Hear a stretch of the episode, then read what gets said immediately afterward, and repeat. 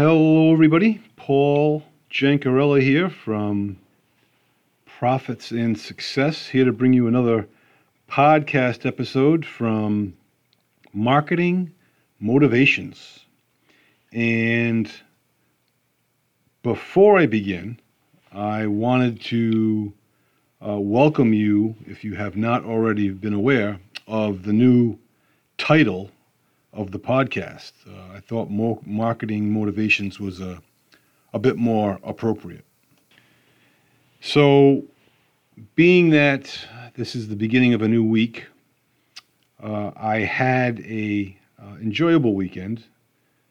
Although um, part of the task on Saturday and Sunday for my wife and I was to do some landscaping. We had to get rid of a, a lot of hydrangeas that were kind of crowding on other shrubs and such. And it was, you know, it was a bit of a grind. It was not easy work. We had a neighbor, thank God, help us that has a little bit of know how. And on Sunday, we ended up clearing out another mulch bed with, you know, all the weeds and in the leaves. And I said to my wife, I said, look above us. Look at these trees that still have leaves on them. We're going to be doing this, you know, in a couple weeks, you know. Bottom line is we did the yard work both days. You wouldn't be able to tell we did any yard work except for my wife and I. You know what I mean? It's it's it's kind of um, I don't want to say devastating, but it, it's it's kind of uh, begrudging. I don't, I don't want to say begrudging. You, you're kind of bummed out, you know. I guess I guess you could leave it at that. Uh, and, and, the fact of the matter is, um, that relates to a lot of our businesses. You know, we do all this work, whether it be on social media, making YouTube videos, and we don't seem to get much leeway from it, uh, any any traction from it initially. But as you move along and you go into the next weekend and the next weekend and the next weekend, you'll start to make a, a, a big dent where people will start to notice. And who cares if they don't? You know what I mean? We'll be fulfilled in a certain respect as long as we're happy. And the same with your businesses uh, whether it be affiliate marketing, uh, whether you have a coaching business. I'm going to getting into to public speaking. You know, there's a lot of stories, scenarios that you can uh, relate relate on, and that brings me to my first quote uh, of the day was, "God speaks to us in the silence of our hearts." And I, I've read that quote several times, and I said, geez, you know, what does it mean, really? And it's not necessarily being quiet and in perfect um, meditation, so to speak, to hear God, but to be silent, which is a difference than being quiet. Being silent is being in tune with our Creator. And when we do that, we find ourselves doing things to move us in that direction. Or we are nudged to do things that move us in that direction. And, and when I say that direction, uh, I, don't, I don't necessarily mean just God alone, but our goals, our objectives, and our really, uh, you know, our dreams. You know, we need to really believe in ourselves. You know, once you make the decision, you will find all the people, resources, and ideas you need every time. And that's Bob Proctor, you know, uh, making the decision, the concrete decision to do it, not half heartedly, but wholeheartedly, you're going to find and you're going to run into everyone you can possibly imagine to help you. Every single time. So that takes a lot of faith. Um, the other quote that I have here, I, I made it into a Facebook post, had to be about a year ago or thereabouts. Uh, ships. Ships don't sink because of the water around them. Ships sink because of the water that gets into them. You know, don't let what's happening around you get inside of you and weigh you down. You know, we can't avoid strife, we can't avoid conflict at times, we can't avoid negativity all of the time. But what we can control is our thought patterns and our mindset. And if we don't let that negativity get into our minds and seep down into our subconscious and get hold of that paradigm and, and, and strengthen it, um, we will be better off. In other words, we dismiss those thoughts. We put positive thoughts in our mind, in our conscious minds, and into our subconscious, it, it slips and starts to chip away at that paradigm that's holding us back, if you will. Um, the distance between insanity and genius is measured by success. You know, if done with love, then it's done well. And, and that's something to hold on to as well. Uh, something made with love, done with love, given with love uh, is, is well done, even if it's not received, you know, graciously.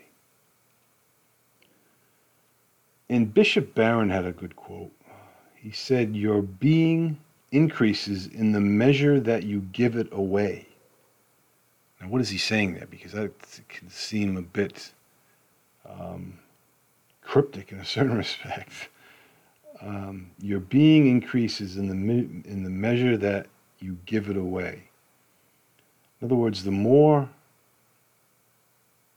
generous that you are, the more selfless and not selfish that you are, your being, your internal being, increases in a good way. And the more you give of yourself, the more you'll have of yourself. And the more you'll receive from others. And that's something that I've experienced firsthand. Uh, there was a homily this morning at Mass by Father Najim, and to paraphrase one of the things he, he was saying was that Jesus is continuous, continuously present throughout our lives. Whether we realize it or not, He's continuously present throughout our lives. Do we have the awareness of recognizing that presence. You know, and that and that's the key. And if you recognize that presence, that will be able to take you um, on a journey that you could only dream about. You know, God wants us to be happy in our own wholesome ways. He doesn't necessarily want us to be constantly in prayer or giving of ourselves, he wants a good balance. But the more generous that we can be uh, in word, thought, and action, um, we are going to increase our inner being tremendously. And uh, Frederick Douglass said, if there is no struggle, there's no progress you know, and it's that simple, and you all know that. I'm sure you've all heard this uh, before. You know, if if you want to lose weight and you get onto an exercise plan, um, you're going to struggle uh, physically and mentally um, in in trying to um, run or, or, or walk or lift weights or whatever it may be in order to make progress of your goal. And you know, the majority of the work in losing weight isn't so much in the gym, but what you do outside of the gym. You know, what are you putting in your mouth uh, for meals, for snacks? You know, are they healthy? And it can be painful to choose a grilled chicken salad over a, you know, chicken parm sandwich. You know, it's it's it's it's the choices we need to make. And Darren Daly today, uh, Darren Hardy said in his Ask Me Anything question, the art of being a great interviewer, and what does it compromise, or what does it uh, involve? And everything comes down to connecting with another human being and getting them to open up for any purpose in any environment. You know, who is the person behind the success? You want to find that out. You know, when they open up is really when the interview really begins. That's the objectives to get them to open up. So, in order to do so, you must go first.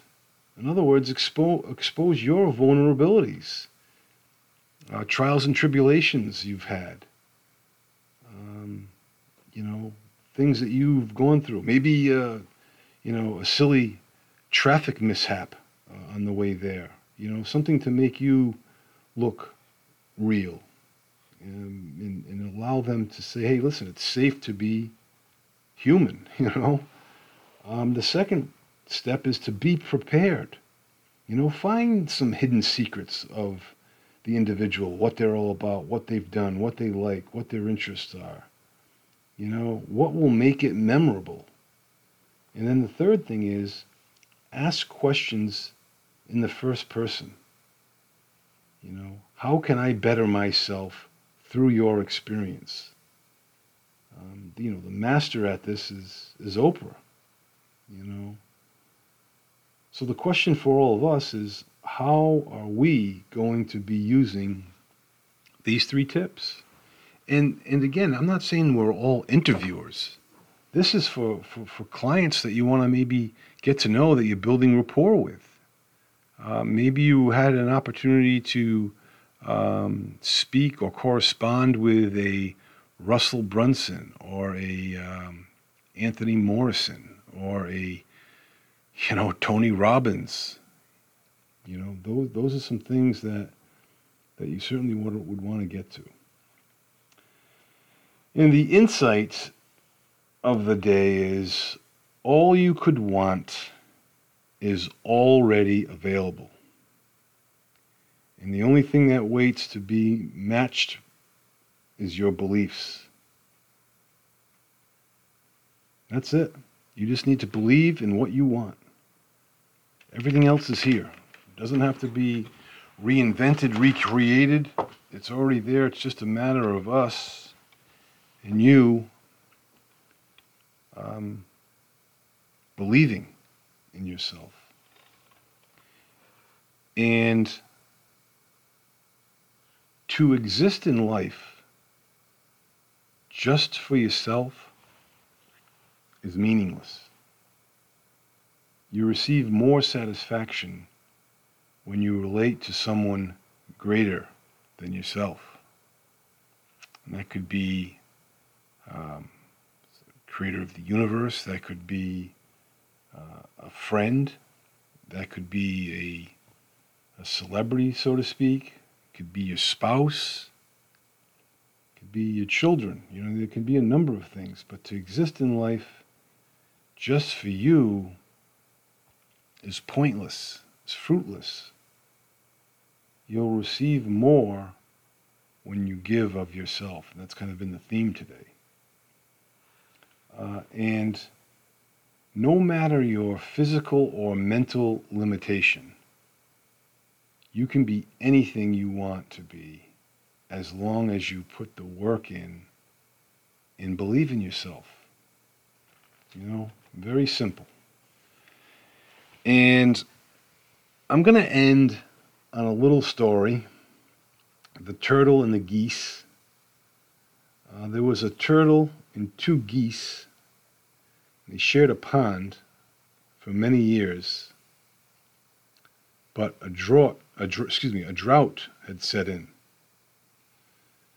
So they waited around a couple days, and the geese decided to fly away for better conditions. And the turtle was scared and begged them to take him with them. But they had no way to transport him. And he continued to beg and plead with them. Till finally, one of the geese came back with a large stick that was very strong and the geese warned the turtle not to speak at all until he was directed to. And he had to bite on the center of the stick and not let go. At which time the geese then grabbed an end of the stick and flew him away. One goose on one side, one goose on the other side. And the turtle in the middle holding on with his dear jaw. When they arrived at the village miles away, they were greeted with ridicule. And it was very frustrating, mainly for the turtle, since they were directing their hazing toward him. And when they landed, the turtle let them have it. But the only problem was he fell to his death because they hadn't quite landed yet. So, the moral of the story is silence is the fence around wisdom. And I had to read it a couple times. Silence is the fence around wisdom. And I'm like, what does that exactly mean? And what it means is wise is the one who keeps their speech in check, contained in a sense by the fence, which is silence. You know, and that just leaves me to believe that I need to be that way um, with maybe a stranger uh, that cuts me off or someone that's driving too close or, you know, I, I get irritated um, on the highway you know, I need to let that go and just put it aside and understand that silence is the fence around wisdom. Because if there's no fence, that wisdom will not be contained by me. So I thought that was a good um, little story. You know, they're not the they're not the most captivating, but they are good stories nonetheless. And with that, I plan on sharing with you folks some some insights that I have earned in my 49 years of life. I can only go back to probably 1974 when I was two. I remember being placed in a baby carriage and uh, going for a walk in bits and pieces of that particular event, but it was in my parents' garage. And I share that with you is is because the, the more memorable um, your stories will be is if the more memory you have of them, you know. Uh, and again, this this there could be stories that happened, you know, yesterday, for crying out loud.